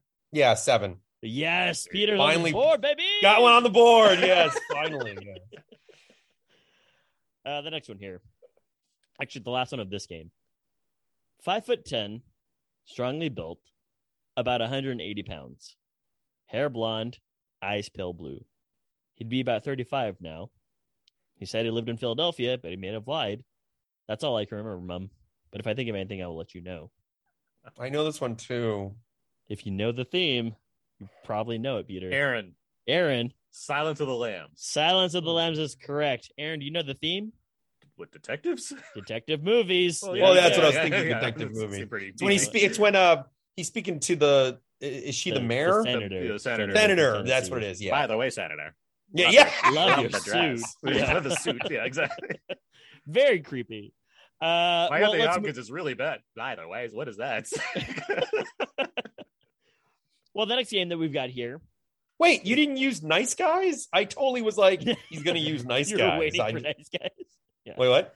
No, no, I did not use nice guys. No. Wow, I totally thought you would have used that. Okay, wow. Uh, the next game here is called Top Four. This is where I'm going to name you guys a cast member from Death on the Nile. And IMDb has their top four movies listed. okay. And we play this game differently than Doug Benson in that I will let you name all four. I won't tell you what's right or wrong. You have to just name four. And then from there, somebody could steal your points and or you could just get all four of them correct. So we've got uh, five folks here. First one is Kenneth Branagh. And Aaron, since you won the last game, you get to go first. So Aaron, what do you think Kenneth Branagh's top four are on, according to IMDb? Kenneth Branagh's top three movies, Top three. top four movies Yeah, there you go. on IMDb have to be Kenneth Kenny B's. Candy B. Um, Jesus. Um, God, would it be one of those? I'll get a. I'm gonna throw um Henry Henry on there. Henry the uh, Okay. Henry the what is it? The fourth, Fifth. fifth. Yeah, that makes more sense. Um, God, Branagh. Be Th- Thor. Okay. Um, probably not Frankenstein. Murder on the Orient Express, Okay. and uh, I don't know Hamlet. Okay. You got three correct. Wow. Okay. Which ones? Henry V, Hamlet, and Murder on the Orient Ex- and Okay. on, the N Express. All right. You got three there. Peter, for the steal for the last point, do you know what Kenneth Branagh's last top four is? And you lose Hmm. no points if you get it wrong. I mean, if it's not, it's not Thor. I mean, then, I mean, I want to say Cinderella, except that I'm starting to think it basically has to be something that he's in, and that's why Thor is not there. What else has he been in that would be a big Kenneth Branagh? I like where your head's at. I mean, I don't think it would be celebrity. It's like, no, it's not that big. Like, Gonna need an answer. uh, Shoot, I'm just gonna go. I can't think of anything bigger though than what you've already said, and I don't think Belfast. I'm like that's kind of brand new. So You never um, know. Okay, then I'll go with Belfast. It is not Belfast. Oh, he tricked me. Sorry. it Is is it much Fowl? ado about nothing. So it's all the Shakespeare movies. It's a lot of his Oh Shakespeare yeah, movies. okay. Yeah. So, uh, Aaron, you got three points there. Peter, you have zero points. The next one here, Peter, you got to go first. Russell Brand, top four. uh, what is it? Forgetting Sarah Marshall, Arthur. Arthur. Uh, well, he's not. I mean, I mean, sad to say, the guy's not in that many movies. Like, um, what else is he in? Got two more Was- suggestions. Was he in the Muppet movie? Is that one of your official guesses? Yeah, sure. Uh, Okay. that's one of my official guesses. What else is Russell Brand in? Why can't- Oh, well, I wait. And then the other one would be the because then there's Forgetting Sarah Marshall, and then there's the one that's about him. But ah, what is it called? Like, He has to go somewhere. oh, get me to the Greek. Close enough. Close Get enough. him to the- I'll, I'll accept it. So go ahead. Peter, you got three correct. Hey, Okay. Arthur, forgetting Sarah Marshall, and get him to the Greek, which I'm allowing. Arthur. Aaron, Arthur was on the list. Arthur was on the list. Oh yeah, Arthur was a. I mean, that was a hit. Like that, that Yeah, makes well, sense. he's not in the Muppets movie, right? So that's He's that's- not. in the Ah, Muppets he's not in. Okay. Aaron, what do you think his last one is? Okay, so we have forgetting Sarah Marshall, Yep. Arthur, and get him to the Greek. hmm What's the fourth? Okay, would it be this movie? Let's What see. else What is- else? What else is he in? What's, what's the Russell Brand doing? Where's he popping up? Um, Rock of Ages. That is correct. That's it. Oh, wow. you got one point there. So- nice. wow. Good, oh my good God. one. Like, is there any other? I, I'm sure there is, but like, what else is there? I'm like, what is? That have a- was his top four. You guys did it. You guys nailed it. what does he have a significant part in? I'm trying to think of what. Like, I don't know. think His we- name is Lonnie in that movie. But uh the next we move to the next actor. Uh Aaron, you got to go first. This is Sophie Okonedo. Top Okay. four for Sophie. Um, that probably is all the movies he's in too. Like Leslie's like a voiceover thing. Um, she's uh, uh Hotel Rwanda, Oscar, Okay. Oscar nomination. Um, Be hilarious if that wasn't on there. Ace Ventura: When Nature Calls. Okay. Um, there's probably some significant one that I'm not thinking of, but I like I know like the I'll say the Visitor. Just I can think of that. Okay. Or is she in the bit? No, I think she is. Um, it's another one. One more. God, there's some drama that I'm not thinking of. Um, Sophie Okonedo. Huge TV listing as well, by the way. Yeah, and that's what fucks me up on these things. like there's some show that she's probably on, and I just don't think about. Yeah. Um, Any guess? wait, you know what? She's not in the Visitor. Isn't that Danai Gurira? I'm, never I mind. can't help you. Okay, I'm taking that back then. I'm taking that back. Okay, I will allow this. and, I, and I'm gonna like, uh, how about the Secret Life of Bees? How about that? Okay. And then, God, what TV show is it? I don't know. I'll just she's in like Christopher Robin, right? Let's say Christopher Robin. Okay. You got three correct. God, okay. Yeah. Hotel Rwanda, uh, The Secret Life of Bees, and Ace Ventura When Nature Calls. nice. Okay. Peter, do you know the last one for Sophie? she in the Good Fight? Is that your official answer? uh for some reason i'm like because when i wrote the review for this you know i look on their pages and i'm like because because you only because you said television show i was like wait was good fight one of was like one of these people in the good fight i'll go yeah sure good fight That is incorrect. Ugh. It is Aeon Flux. oh my God. Oh, well, I was totally off. All right, yeah. So, so zero points there. But Peter, the good news is you got to go next in this uh in the next uh actor. So just just to be clear, Yeah. Arthur Arthur makes the cut. and Aeon Flux makes the cut also. Yes, Yeah. correct. Yeah. so we're really balancing things out here. Uh Peter, you got to go next with Gal Gadot. uh wh- i mean You gotta narrow this down. yeah i I mean will, like I will one say for stakes purposes, Peter, You have three points. Aaron has seven points. I mean, Wonder Wonder Woman. Uh, which Fast and Furious does she? Uh, it's not. Does she die in six? Is six the one? Wait. I'm going to answer this for you. It is six. Ah. Okay, so Fast. So Fast Six, Wonder Woman. I mean, honestly, it might be Wonder Woman eighty four, and then Red Notice. I mean, like, So those are your four that you're naming. like I'm trying to think what else. Like, is there a? Well, what Wonder Woman movies are there? Well, there's only two Wonder he Woman gave movies. both of them. Eighty four and Wonder Woman. Okay, Like, I don't think you understood um, my question, but fine. Oh, uh, yeah, I can't think like what else is she in besides those Okay. that, that would make. I'm sure there's a ton of little things I'm forgetting, but as far as big, I'm like, yeah, I mean that's pretty much all her big stuff. I'll, I'll go with that. Those Okay. four. You got three correct Wonder Woman 84, Wonder Woman, and Red Notice. oh God. So, Aaron, for the additional point, what do you think is the last one on her top four? Justice League. That is incorrect. It is Death on the Nile. Oh God. What? How's how is Death Peter, in the Nile already like her? Wow, The current ones do make it on. that's crazy. It's Yeah, a like- weird thing because, like, I would, I, I think I could have guessed Zack Snyder's Justice League. I thought because it's like a mix of either they can control it, which they can if they want to, they can control what they want, or it goes on of like, what's that score called that like, that starts with a K? Um, Uh, Knives Out.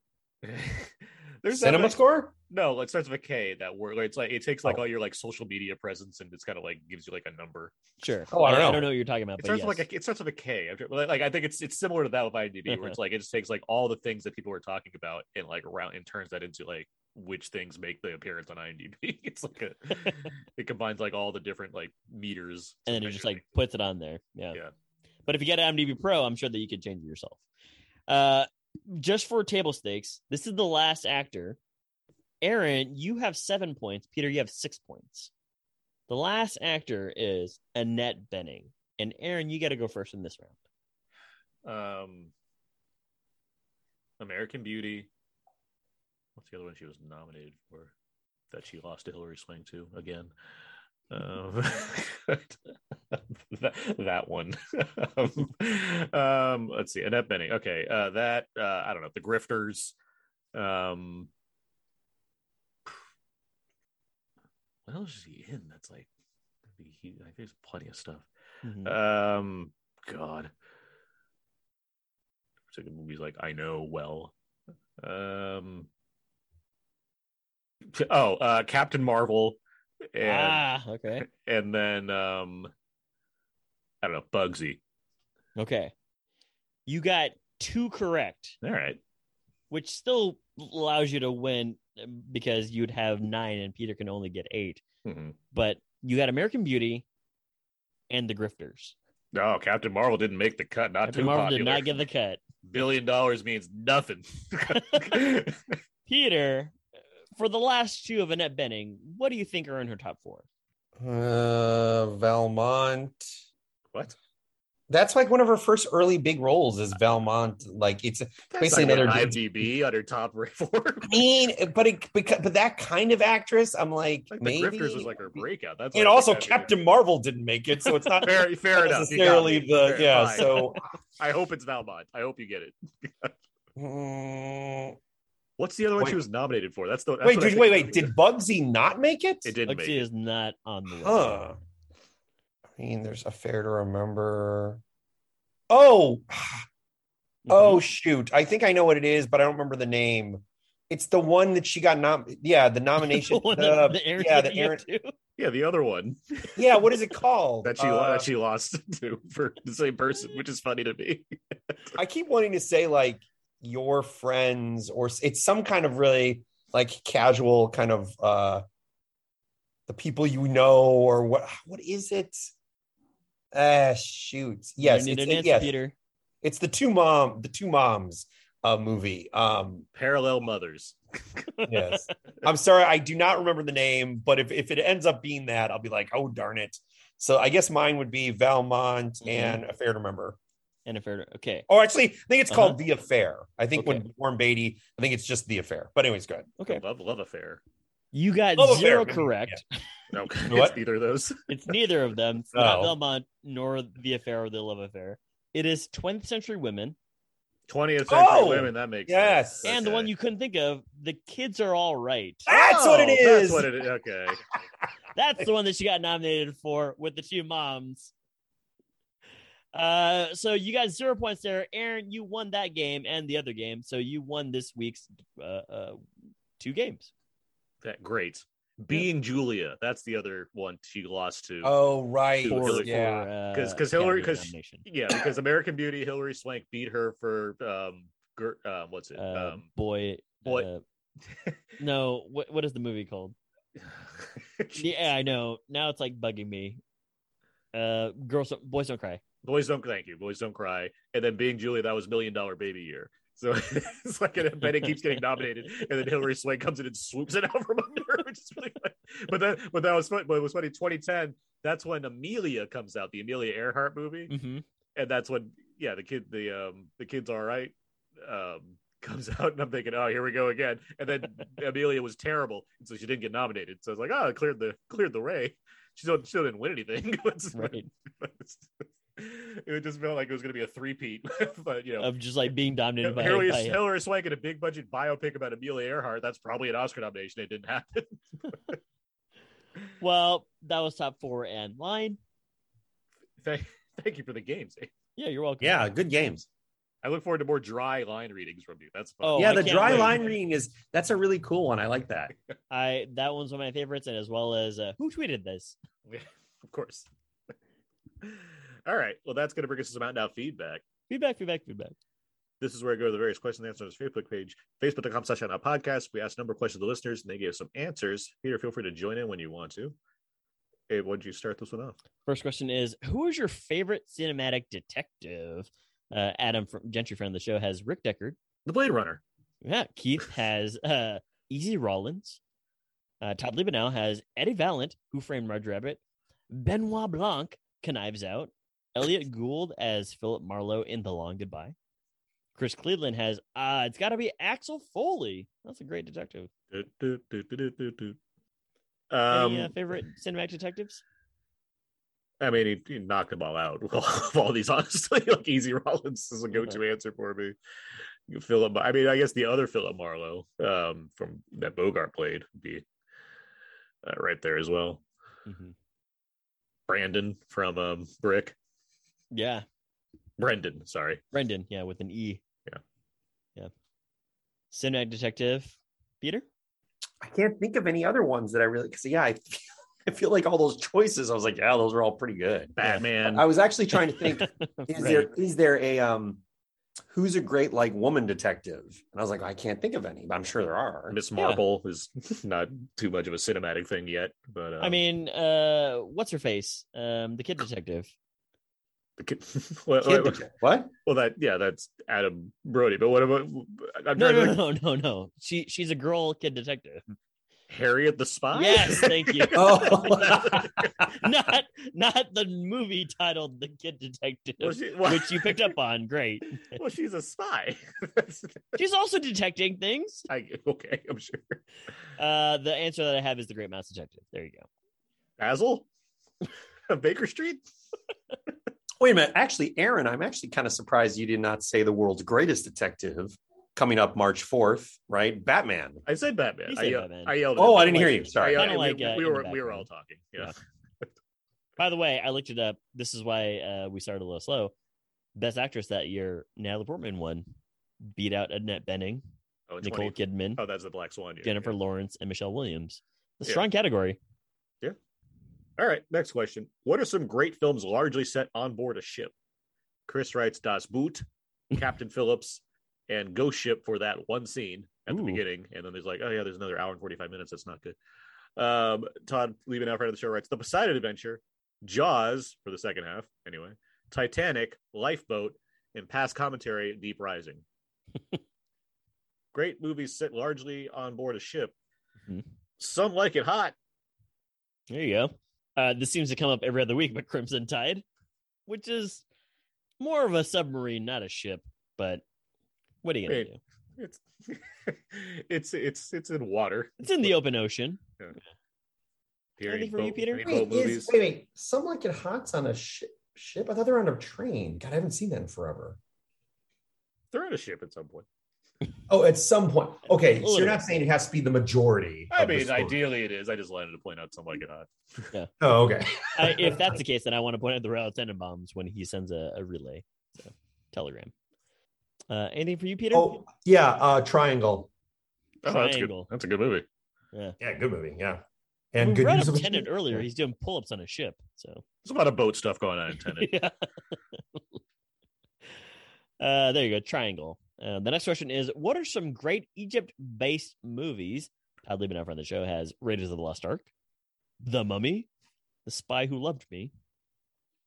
Luke Thompson from the show has Transformers Two. Revenge of the Fallen. There you go. Colon Revenge of the Fallen. Oh, Is there a colon?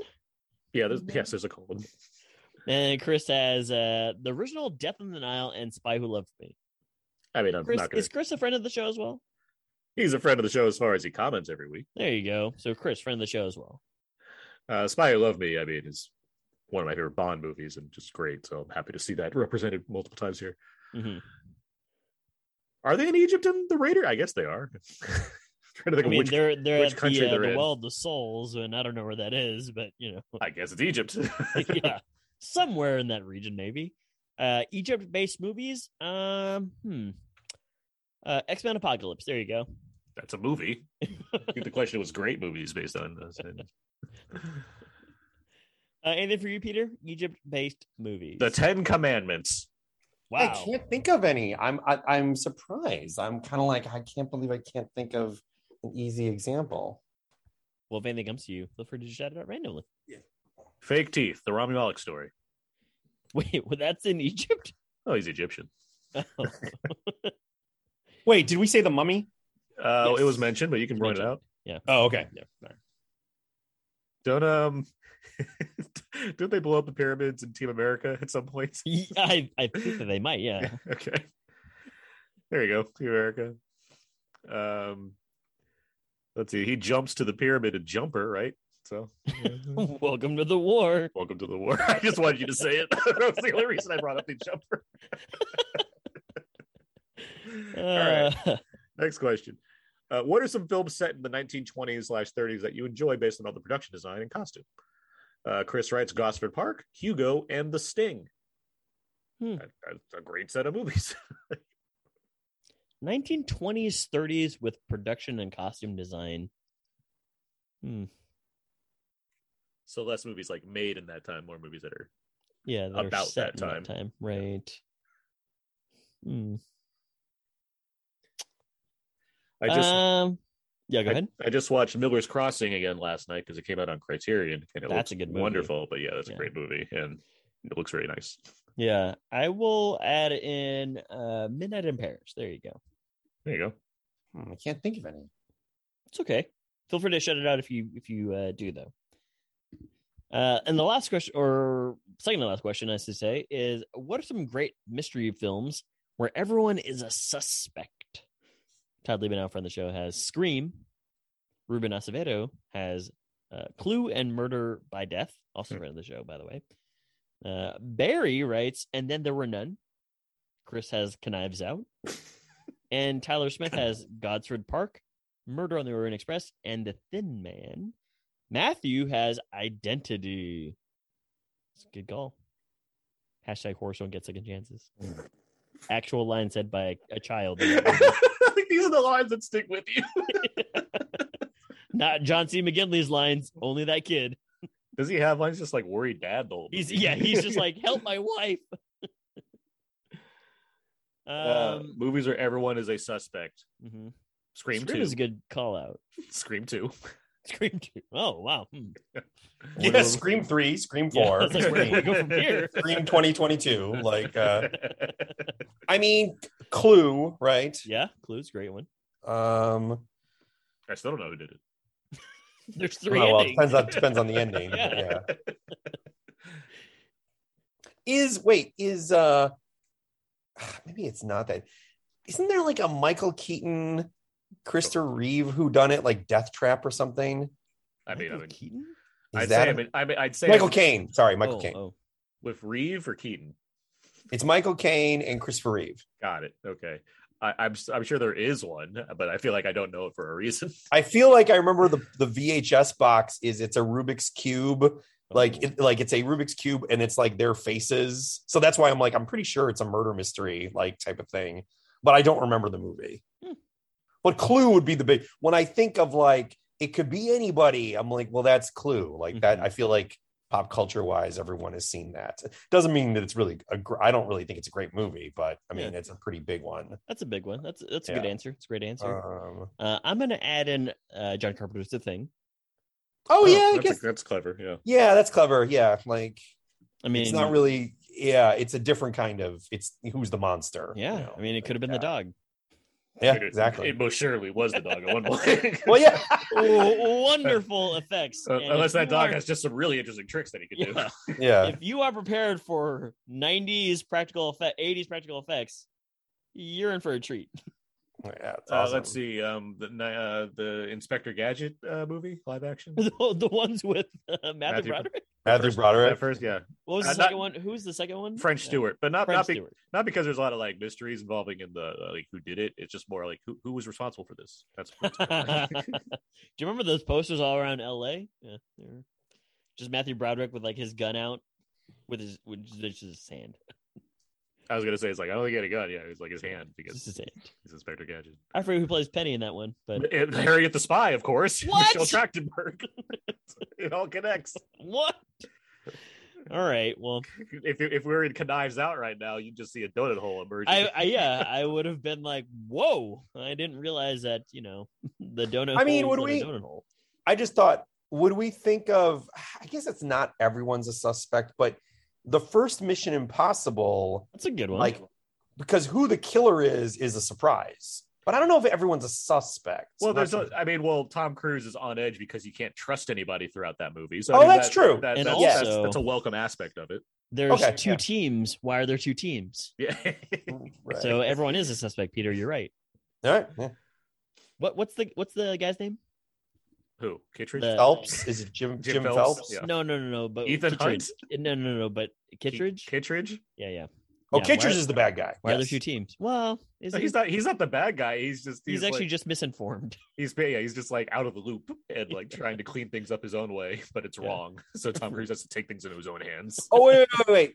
Is Kittredge is Kittredge the famous scene with the uh With the, Tom Cruise jumping out with the yeah, the with fish tank. where he outruns water. Yes, Phelps is Phelps is the, the classic character from the series that tend turn, correct. that Right, turns right. bad in this movie for reasons that don't really make sense, but it was entertaining Right. when you think about it. Ethan. Yes, yeah.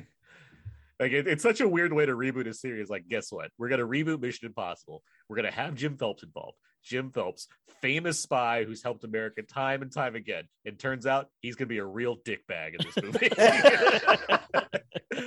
and know who was not into that? That's right, the actor that played Jim Phelps. And he's like, "Nope, I'm out of this." What's his name? Peter Graves. He's like, "I do not want to be involved in this whatsoever. No, thank you." Jokes on you, Peter. And now it's a huge franchise. That we Yeah, exactly. Yeah. Go get the knock list. Okay. Uh, la- still another question. Last question. What are some mystery slash detective novel adaptations you'd like to see? Uh, we didn't get any answers for this one. Any any mystery stories that you'd want to see adapted? They've already made this movie, I guess, but I love this book because I read it when I was in sixth grade. Um, it's the Westing Game, and I haven't seen the movie, but I would I would love to see a, a modern uh, adaptation of this movie or of the of this book. What's the uh, what's the, is there a basic premise of that one? I don't I don't know the Westing. Essentially, is that uh, people are invited to go move into a newly built condo unit, um, and they're all there for a specific reason. And whoever figures out who killed uh, the heir apparent uh, will inherit all the money, and things ensue. Okay. Why do people? Why are people invited to the to live in this apartment building? Uh, motives, et cetera, et cetera, et cetera. Maybe like one person who is incorrectly placed there. So It looks like this was a TV. Uh, it's like a Like a it was a it was like a movie, but yeah, it wasn't like a huge thing. Although on IMDb, because it's rated PG, but on the parents' guide part, another I- favorite game of mine. I, I feel like I feel like someone um like went in and yeah, someone like edited this to be funny because it's because it's PG, but like on the parents' guide, it said uh, sex and nudity none. But the rest of them, violence and gore, severe. Profanity, severe. Alcohol, severe. Frightening, intense, severe. And Who just- knows? Maybe, just maybe I'll just read one of them. On the violence, it says turtle violently attacks tenants, and there's an explosion at Angela's bachelorette party. These things all happen. Yes, Turtle is the the younger daughter. She's like 14 in the book. Okay, it's because it's a PG movie and it has all these severe things next to it. Somebody's having a good time. I do- Um, I had to go check out this movie now. This made for TV movie. More reasons why you can't always trust IMDb. Top four. all right, uh, that was that enough feedback. Feedback, feedback, feedback.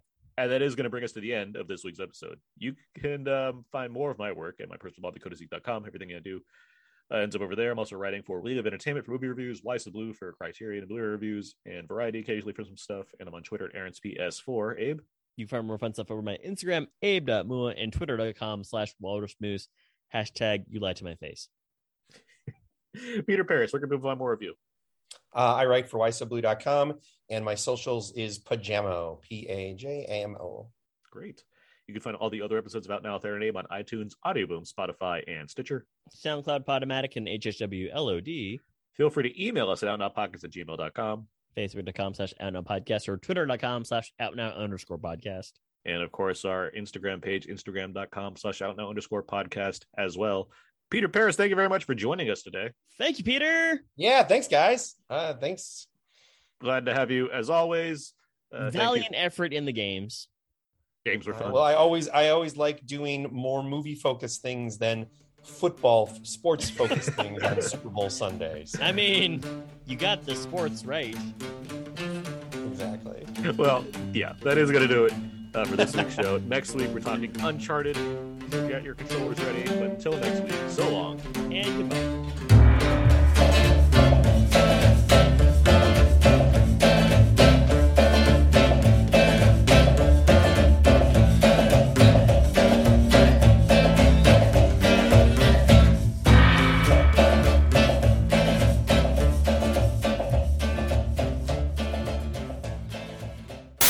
The Chicago Bears Heard went to the Super Bowl in 1985. We got to silence that cell phone. Yeah, it's I, well, it's uh, it actually, ironically, it's Yancey Burns. He's been texting you like a bunch. that makes it worse. I don't know how to. Classic Well, yeah, is there a way to? Yes, there is. It's a phone. All phones can be silent. No, no, it's not. No, no, it's not the phone. It's the text on the on the Mac. Oh, yeah. Silence- Silence You, the uh, tab. Up in the, mean uh, silence the tab? Here, up I'm in on the- message. I mean, I guess you could do that too, but up in the top right, there's the three little bars. You can click on notifications, and uh, I think you should be able to silence it there. Of course, actually, he I'm hasn't just going to texted type me. to Yancey. Stop messaging Peter. It's true. It's Send- interrupting. Send Or send message. Got it. It's off. There you go. You don't have to bother Nancy. I already did. I Already did. done. Thanks a lot. Usually some of the trailer for Death on the Nile. Welcome aboard the Karnak. We have a chef and enough champagne to fill the Nile. Uh, Mr. Clouseau, or not Mr. Clouseau. Mr. Mr. Um, Poirot. what is his name? Poirot. Poirot. Oh, Inspector Poirot. I, I suspect that you know uh, uh, somebody's here to kill me, and oh, I, I suspect that you did not invite me just for the cake and champagne.